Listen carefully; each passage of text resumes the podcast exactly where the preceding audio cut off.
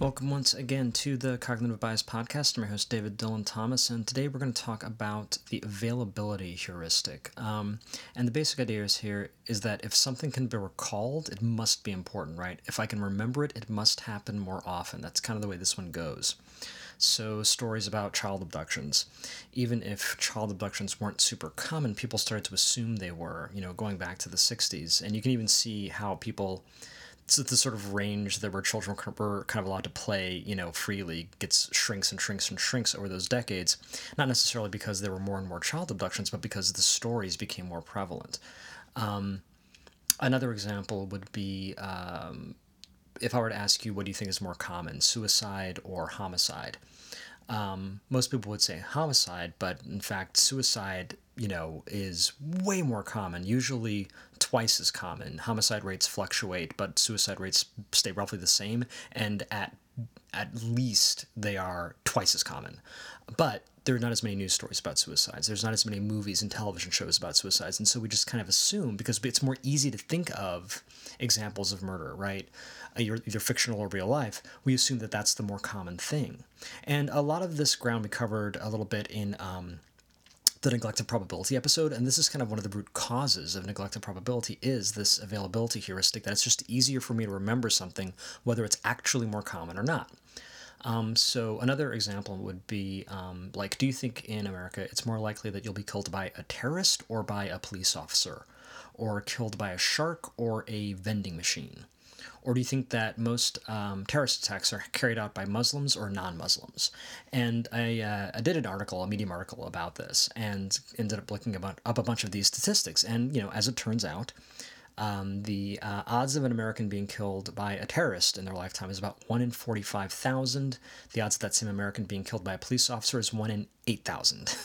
okay, your odds of being killed by a shark are 1 in 250 million. Your odds of being killed by a falling vending machine are 1 in 112 million. Uh, so you should be way more afraid of cops and vending machines than uh, terrorists and sharks, but you know you're probably not because it's much easier to think of news stories or movies uh, about one versus the other. Um, and as far as like uh, terrorist attacks, like Muslims carrying out terrorist attacks versus non-Muslims. So I want to read these out because these are really interesting stats. So from 1980 to 2005, 94% of terrorist attacks in the U.S. were carried out by non-Muslims. It means it's nine times more likely that a non-Muslim carried out that attack. And if you look at the 89 attacks carried out between 2011 and 2015, only 11 of those 89 attacks were carried out by Muslims, while 18 were directed at Muslims. So a Muslim is way more likely to be the target of a terrorist attack than the instigator of a terrorist attack. Now, I go into a lot of detail on that one because the availability heuristic says, okay, the thing I can remember more easily, right, is the thing I'm going to assume is more common. And here's the thing about those attacks, right? The Muslim instigated attacks versus the non Muslim instigated attacks the Muslim instigated attacks received 449% more coverage, meaning they were way easy, insanely easy, uh, easier to remember than the ones instigated by non-Muslims. So um, this is the power, right, of the availability heuristic and sort of public perception. Um, so that comes from an article I made um, uh, called uh, "Why We Need Normal News," with this sort of idea that we need to sort of have as in, in the, the, examples of you know what is actually normal needs to be as available to us as what's not normal, or more available to us. We need more coverage, right, of just the normal things that most Muslims are not in fact terrorists. So we need a lot of news stories about that of just Muslims doing normal things. Um, uh, Aziz Ansari has a great bit about this from his um, uh, SNL monologue you should look up sometime. Anyway, um, so this can sometimes be a good thing, right? So a lot of the coverage around, you know, ever since the Harvey Weinstein um, sexual assault scandals started to come out, we started to see lots and lots and lots of stories about male abusers and males abusing their power um, in terms of sexual assault and sexual harassment and inappropriate behavior. And it's becoming part of that availability heuristic to just sort of assume this is a common thing. And that's good because it actually is kind of a common thing or way more common than we used to think of it as.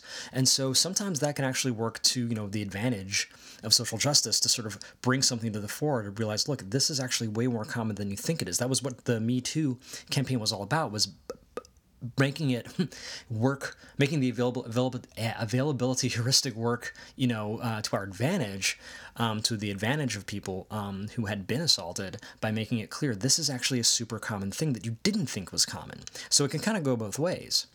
Um, but uh, the roots of this uh, heuristic in terms of research, this goes back to Kahneman and Tversky, um, uh, who I've referenced many, many, many times. They're kind of the granddads of, of cognitive bias, and they did research going back to the 70s. This particular term, availability heuristic, they coined back in 1973. And one of the things they looked at was sort of like, you know, common exercises like if I asked you, uh, which are there more words that begin with the letter T or begin with the letter K in, in, the English language? And most people would assume T because it's easy to remember words that start with the letter T. And here, the availability heuristic is serving you well, right? It, actually, there are more words that start with a T than a K. But where it gets tricky is things that actually require a little more thought. So, if I were to take a random word from the English language, right, is it more likely that that word starts with a K or that a K is the third letter, right? So for any word, you know, is it more likely that K is the first letter or the third, right? And so the availability heuristic tells you it's uh, more likely that it's going to start with a K, right? Because it's easy to think of examples kangaroo, kitchen, kale. Um, trying to think of examples where the third letter is a K is a little bit trickier, you know, but they're there. Acknowledge, ask, arc, right? They're out there. Um, but here's the thing there are three times more words with K in the third position than words that begin with the letter K. Now, this particular example is a little controversial in cognitive bias psychology circles, basically. The idea being that maybe it isn't so much what's easier to remember as just how do we process language. Like, that's just when we are classifying words, it's, you know, part of our processing is in fact to start with what's the first letter. And so that's why we're kind of favoring the the K versus the first letter K versus the third letter K. So that one's still a little bit, you know, more research needed, but it kind of helps you understand the concept, right? That the thing that's easier to recall, right? Think of examples of as the thing that I'm actually going to assume is the correct answer. Um, so how hard it is to remember something really, really matters. And we give more weight, right, to information that's easier to recall than processing all of the relevant information. And eh, this is, again, one of those situations where cognitive bias is basically a fancy term for shortcut, right? It's a mental shortcut. If, rather than actually answer the question, let me just think of what's the easiest thing to think of and let that be my answer. Um, and literally, that's what heuristic means, right? It's a quick process to get to something. Um, so, like, if you see uh, a bunch, uh, if you see like one shark fin in the water and one dolphin fin in the water, you're going to assume there are more sharks in the water, even though you've only seen one of each, just because that's the most available thing to think of or the most dangerous thing to think of, right? Is, is that it's got to be all sharks. Um, people also talk about in um, judicial situations, in courtrooms, this thing called the CSI effect, where people are expecting, you know, more DNA evidence whenever there's any kind of a, you know, murder trial or a crime, um, because it's really easy easy for them to recall now. Oh, right, I'm sure I've seen scenes where scientists are doing stuff in labs and they're finding DNA, and that's how they figure out who, you know, who done it, right? It's because that's easy to recall, so they assume, oh, well, that must be common. That must be how it works, and it must mean that whatever evidence I'm being presented is like super super accurate. And there's a whole John Oliver bit that you can look up online about how that's kind of problematic sometimes. But uh, but that's another you know example of the availability heuristic. One of the interesting places um, Kahneman goes with this in his book um, Thinking Fast and Slow is the idea that when we're asked to judge a probability, right, we don't usually answer the question we're being asked. We usually answer some easier question. Um, so when I was asked about like you know, the letter K, I wasn't thinking, okay, how many words do I really honestly think start with the letter K versus have it in the third position? The question I really asked myself was, well, okay, how many examples can I think of? That's the question I really ended up answering, which isn't exactly the same question. Where I think this, you know, comes into play um, recently is uh, in the election, because I remember after the election, people being shocked that Trump won. And I remember leading up to the election, all sorts of people saying how unlikely it was that he would win. And I think what happened was the availability heuristic. People asked, Do you think it's likely that Trump could win? And this is going back to the primaries, this is going back to, you know, all the way really up until election day. Um, and the question they answered wasn't, Do you think it's likely that Trump will be elected? Or, or is Trump electable? Right? The question they answered was, Can I remember any instance of someone like Trump getting elected. And the answer, of course, there was no, right? It's completely beyond the pale, the things he was doing, the things he was saying. But that's a different question. If you actually asked, is he electable, you'd start to ask questions like, okay, well, what would that appeal to? Right, going back to the you know scientific method, can I disprove my theory? Like, if this were true, what else would be true? Okay, what who would have to who, who would he have to be able to appeal to who would those behaviors actually appeal to and are there enough of those people that in fact he might get elected if we had started asking those kinds of questions, his, you know, electability would have been, un, you know, uh, unassailable. Um, but that's not what we asked. We asked, did anyone like him ever win in the past? Did anyone who behaved like him ever win in the past? So that's sort of the danger of the availability heuristic is that if we ask the wrong question, right, if, or if we don't answer the actual question we're asking, um, we can get into trouble um, or at the very least be surprised. Uh, so that's sort of another way this plays out. And um, uh, this is going to be an especially long episode because the availability heuristic ties into so many other things. So, just two episodes ago, we talked about um, the idea that of uh, the anchoring uh, effect, which is this idea that depending on how I phrase things or how I kind of like initially you know, set the pretext for some kind of decision you have to make, you know, it'll affect other things. And this is again related. So the example we used back with the anchoring effect was if I ask you to uh, multiply 1 times 2 times 3 times 4 times 5 times 6 times 7 times 8, ask you to guess, you'll come up with one answer.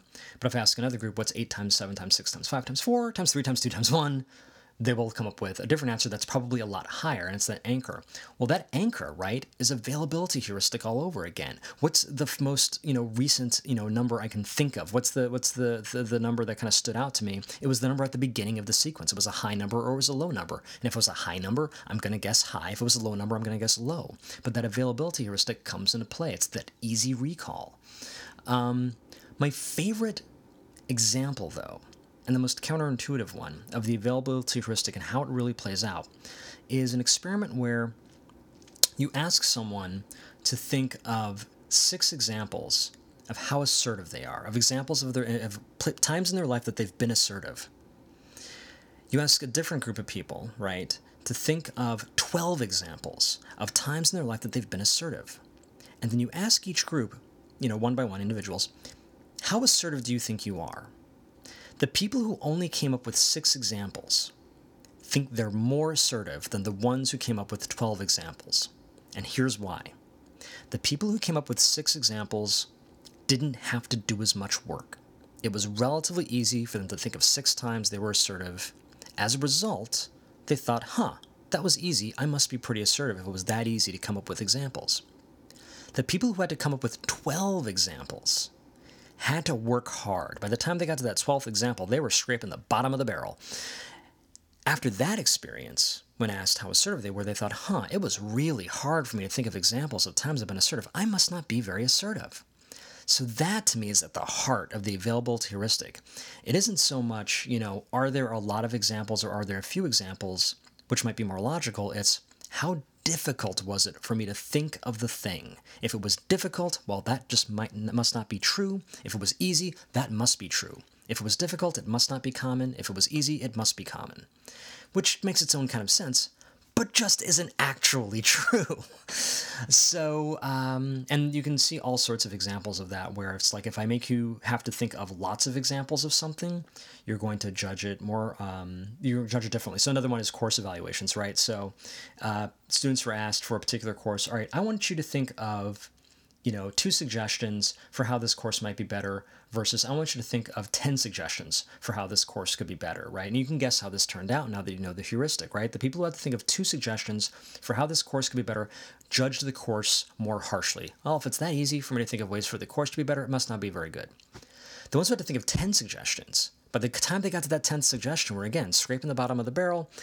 They are thinking, man, it's really hard for me to think of examples of how this course could be better. It must be pretty good already.